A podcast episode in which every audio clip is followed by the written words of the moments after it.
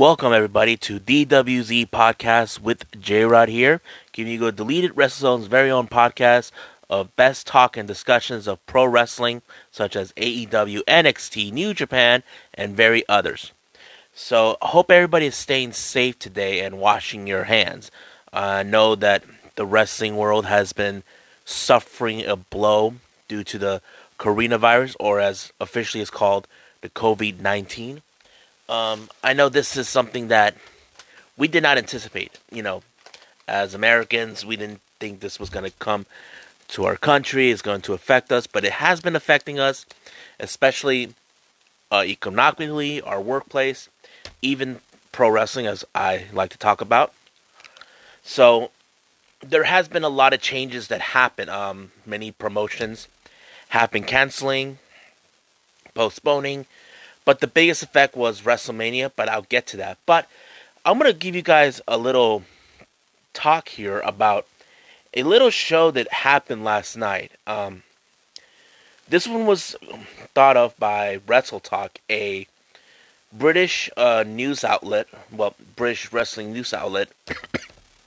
um, these guys were scheduled to do a show um, for fans, but apparently thanks the, to the COVID virus, it kind of affected. But this is the story. Uh, Wrestle has a good relations with with the aerial assassin Will Ospreay, and that's kind of cool, you know. So he came up with this brilliant idea. Let's have a show, but with no fans. So let's call it No Fans Monday. It was a pretty good show. So he got a lot of things that they were that they planned in four days of a window period that they had before it happened. So he booked the matches, but the biggest surprise is where he booked himself to face against his girlfriend, Bea Priestley. Yeah, you may have heard of her. She was she's currently signed with AEW, but she also does shows down does um, wrestling down with Stardom, the number one Joshi style wrestling down there. So let's start from top to bot from the bottom to the top of the card. Uh, it started out with um, Paul Robinson versus OG Mo. Now, I don't know who these guys were, but there was a a little fun fact about um, Paul Robinson that I discovered. He used to be tag team partners with the aerial assassin himself, so it was pretty cool to hear. But the match, it was alright. I liked it. Um, Paul was more of a type of a brawler type, and OG Mo was more of the kind of like Will Ospreay, you know, aerial uh, stuff. But Paul was a champion of this title that they never mentioned what it was, but I don't know what to make of it. But Paul won the victory when he low blowed Ojimo when the ref's back was turned. Now, here's something I did not realize. The referee in that very show had short shorts. The type that coaches use when you go to the PE gym. You know, the ones that passes your your damn knees. So yeah, that's kind of crazy. So I don't know who the hell hired that guy and why he had to wear shorts like that. It's really crazy. Now there was an interview with this female wrestler named Aaliyah James. Now, originally she was booked to be in a triple threat match with um, the current Rev Pro Women's Champion Giselle Shaw and Mercedes Blaze. But later, um, Mercedes Blaze interrupted her, and it just became a singles competition. Uh, Mercedes Blaze versus uh, Giselle Shaw. So we'll get to that in a bit. The next match was a what they call it a scramble of doom. So they had five wrestlers in this ring. They had uh, Adam Maddox, Carlos Romo, Malik, Chuck Cyrus, Paul Sawyers. These are interesting people. Now I never I never knew who these guys were because I'm still trying to familiarize myself with many of the stars in this show. The only ones I am aware of are three of them. No, scratch that, four. But I'll explain that at the end of this part. So this match was incredible. It was um, ba- basically the only way to win is either by submission or pinfall. Everyone was doing um, a great move, uh, especially this guy Malik, who actually did like what kind of what um, what's his name Drew McIntyre does to Claymore, but more awesome and cooler. And uh, Carlos Romo, he, what incredible high flyer, and Chuck Cyrus, he has this kind of powerhouse type wrestling, which we all familiarize ourselves with that a lot, and I enjoyed it. It was a good show. So Chuck Cyrus took the victory, but post matches was funny. He was about to give the interviewer a hug, but you had to keep distance from that because we don't want no virus in us. And of course, that's how it's always been. So he, the interviewer started running, and Chuck was right after him. really funny. Now the next match was a women's match. This one was Mercedes Blaze versus Giselle Shaw. Now I am familiarized with Giselle Shaw because um, I saw uh, saw her as Reina Reyes uh, in the Women of Wrestling, and later I found out okay, so she goes by that name only when she's at the Women of Wrestling, but outside of it, she's known as Giselle Shaw. She's uh, Canadian born, but she's wrestled around the world. Uh, currently, she goes to Rev Pro and many other promotions. But man, she knows how to f- do some great moves. She has that intense aggressiveness that shows her she can pull off, you know? And it makes perfect sense why she's the current Rev Pro Women's Champion. And I was enjoying how she wrestled. And um, Mercedes Blaze, I'm not familiarized with her, but there was a moment where she put on rubber gloves because, of course, you don't want to touch anybody. I don't know, if it was uh, a comedy stint. I'm not sure, but it was all right. But this was one of those matches that got my attention. I think it's one of the of the five. Uh, hold on, one of the five that I liked out of the seven they that they put out. And Giselle Shaw took the victory. I was very impressed by her performance. Uh, I hope I get to see her more. Now, the next interview was uh, Callum Newman.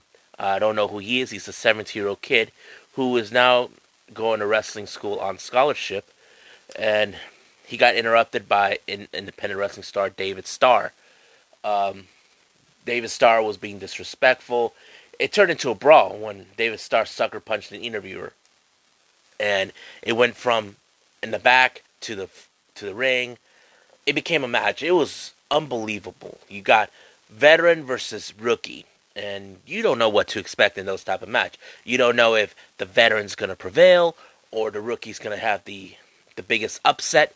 Who knows? That's always been one of those matches we've seen every time. We don't know if the, if that's the case, but man, uh, Calhoun was really impressive. Um, David Starr, I'm not familiarized with his work, but I am familiarized with his name on various occasions. You know, uh, recently I did hear about his his last match that he had with WXW, but I'll explain to you guys um, on another time about that because I got this going, everything that I planned for this particular episode. But I'll come back with David Starr later. But man, move after move, counter, counter, man, I don't know where you get these guys, but it was impressive. So this is one of my favorite matches that I liked in that in that day. So I'm like, wow. But at the end of the match, it was David Starr who took the victory. So the veteran prevailed. But at the same time, he was impressed with Callum, uh, Callum Newman's uh, performance. He showed that he really is meant to be there. Instead of shaking his hands because of the COVID virus, he just gave him the elbow, like elbow to elbow, which was understandable, as you all know. Um, later, we got an interview with uh, this tag team group called Team Six. Now, I'm not familiarized with uh, one of them. Um, the team is from uh, consisting of Nathan Cruz and Lucas Steele. Now, I'm not familiarized with Lucas Steele, but his name did pop up before. Uh, Lucas Steele was currently in All Japan Pro Wrestling. He was about to do a tournament called the Carnival Champion, which is like their version of the G1 Supercard. But because of the COVID virus now hitting Japan, they decided to cancel it. So Lucas Steele came back because of that. So, like I said, I'm not familiarized with a lot of wrestlers, but I do get uh, familiarized with their names that popped up anywhere. It doesn't matter whatever promotion they're they're being booked or if they made appearances in certain promotions, like in the past. That's how it works for me. I don't familiarize myself with a lot of wrestlers until if their names popped up somewhere. Like, like just I'll explain at the end. So Team Sin were team they teamed up to face against uh, Robbie X and David uh, Scotty Davis. Now this was unbelievable match. I enjoyed this type of tag team match in this particular show. I was like so impressed with Robbie X's performance, and same thing with uh, with Scotty Davis. But here's another fun fact about Scotty Davis: his former tag team partner was uh, the current uh, NXT champion, the NXT Cruiserweight champion, Jordan Devlin. So I'm not sure if Scotty Davis is going to go with NXT UK. I'm not sure yet, but we'll see. But wow. But the thing is, I enjoyed every combination. How this is, uh, you got two brawlers, two high flyers, but the only difference is um, Team Sim has focused as a cohesive unit. Robbie X and Scotty Davis, well, they're kind of like been put in, in the in the shuffle in the scratch by scratch, but Scotty Davis has more experience in the tag team division because of his partners that he had in the past. So, but that's what happened. But Team Sin took the victory on this one. I think I'm more interested to see more, um, learn more about the, these competitors because it gets my attention. Now, the next match, we had an interview with Adam Maxton, who, even though he did not win, but he still wants to prove that he belonged to be there in the wrestling world. He's kind of like um, one of those uh, tough, those guys, bodybuilder guys that try to prove themselves that they belong here.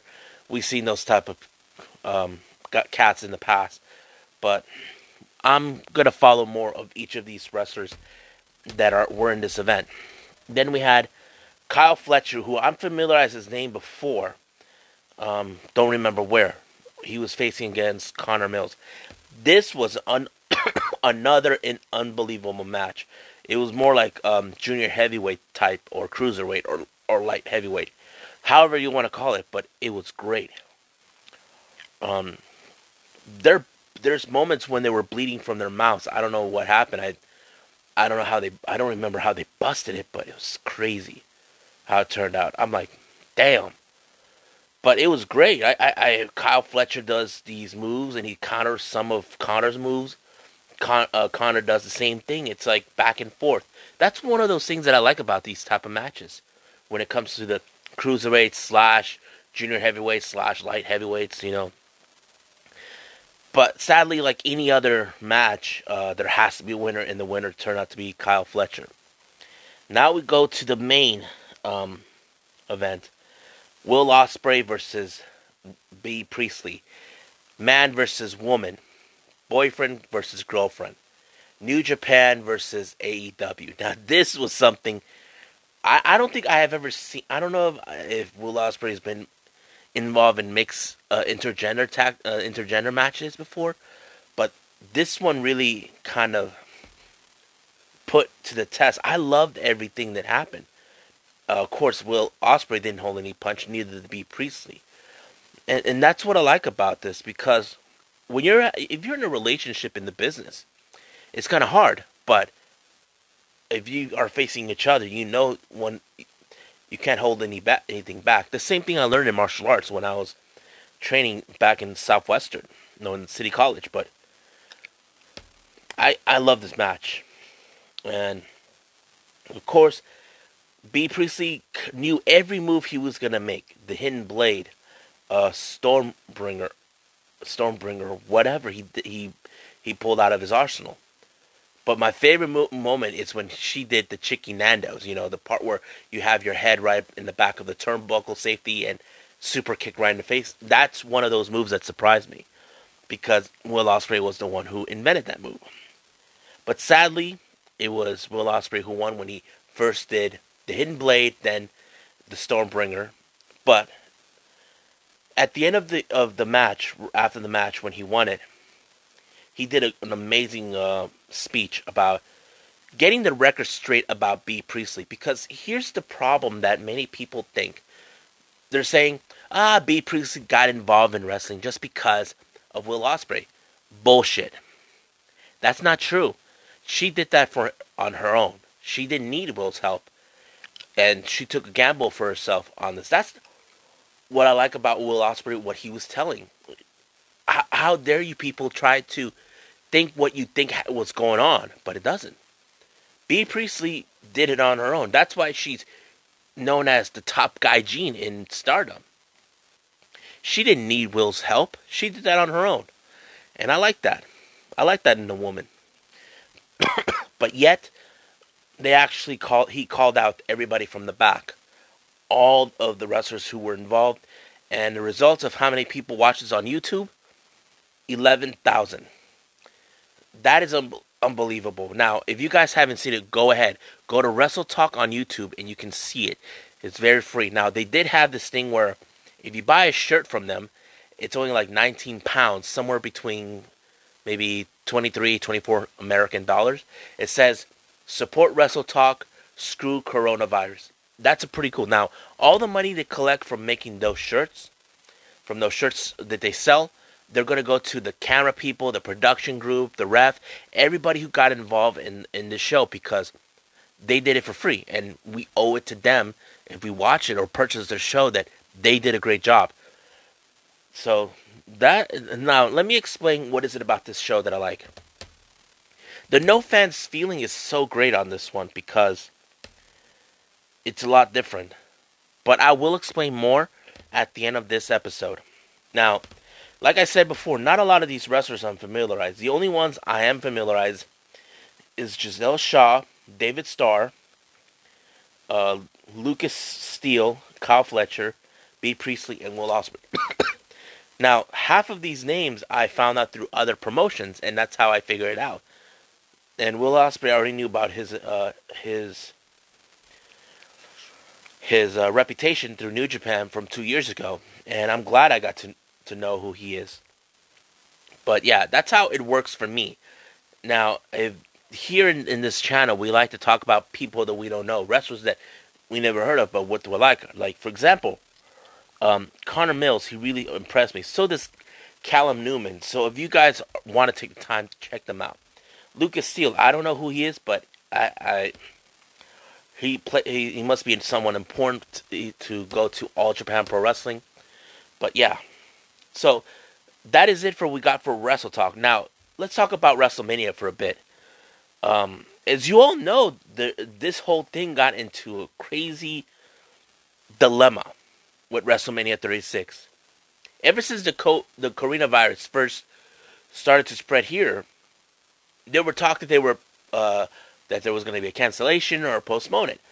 So whatever it was, that's what it, it became. It was more of concern and all that. But now, a few days ago, the city of Tampa, Florida, were not threatening or giving ultimatums. They were telling WWE if they don't make a decision to shut down WrestleMania, they were going to do it for But it was so crazy how this whole thing went down. I'm like, man, I don't know what to expect. I, I, and the real question was what Vince McMahon was going to do. The only obvious question that was in my head was either he's going to file a lawsuit against the city of Tampa or or blacklist him. But I know people th- that excuse me that there, if this if if Vince would have canceled this, he would have lost a lot of money on this. There was a lot of money riding on this, and it was like about somewhere around hundred millions of dollars. But then he finally made a decision that we're going to move it to the performance center, but this time with no fans. Something that it's already been done with uh, with SmackDown and Raw, but with a big pay per view like this, I don't know. But recently, now it's been told that on June they're going to move it to June seventh of this year at Madison Square Garden. Now, the reason this has happened, Vince McMahon was worried that the city of Orlando, where the Performance Center is now at, that the city of Orlando officials were going to shut them down because of the outbreak. So they decided, you know, they're going to wait it out, and I'm okay with that. But it wouldn't be the same like how it's supposed to be. And I did hear that there's a chance that the Hall of Fame ceremony might take place around the same time as SummerSlam. So um, I will get more information on that. I'm just still trying to understand more the situation with WrestleMania 6. Now, in related of WrestleMania, WrestleCon, one of the conventions or live events that they throw in right around the week, they announced that they cancel a lot of their events, uh, their events on that time, uh, meaning autograph session, live wrestling shows that they do. Anybody who purchased tickets from that, that they're gonna get a refund, all this and that. So they already made that official statement on Twitter, and hope, but it's still unclear whether if they're gonna participate when WrestleMania goes back on June seventh. Uh, related to that too, GCW also did the same thing, but instead of canceling it, they postpone it. It's still no clear what's to happen with them. Now, the last thing before I go, I want to talk to you guys about the feel of no fans being there at this moment of the pandemic crisis. I didn't feel anything with the with the way SmackDown or Raw went because I don't know, it, it didn't have that feeling with it. But with the Wrestle Talk, it did have it. I, I don't know how to explain it. it. It it gave that kind of feel. It's like okay, there's no fans, but the way it was like the space that was going, the amount of people that were there. But yeah, Raw and SmackDown didn't have that. Like the feeling. I mean, they do have the resources to put on a good show, but it's the feeling that counts that makes it. But I don't think Raw and SmackDown has ever WWE has ever experienced like this before. But I think they should take it as a lesson for future references. Something like this is going to happen again. So if it does, then we know. I heard that AEW may do the same thing, but I'm still going to follow more on that.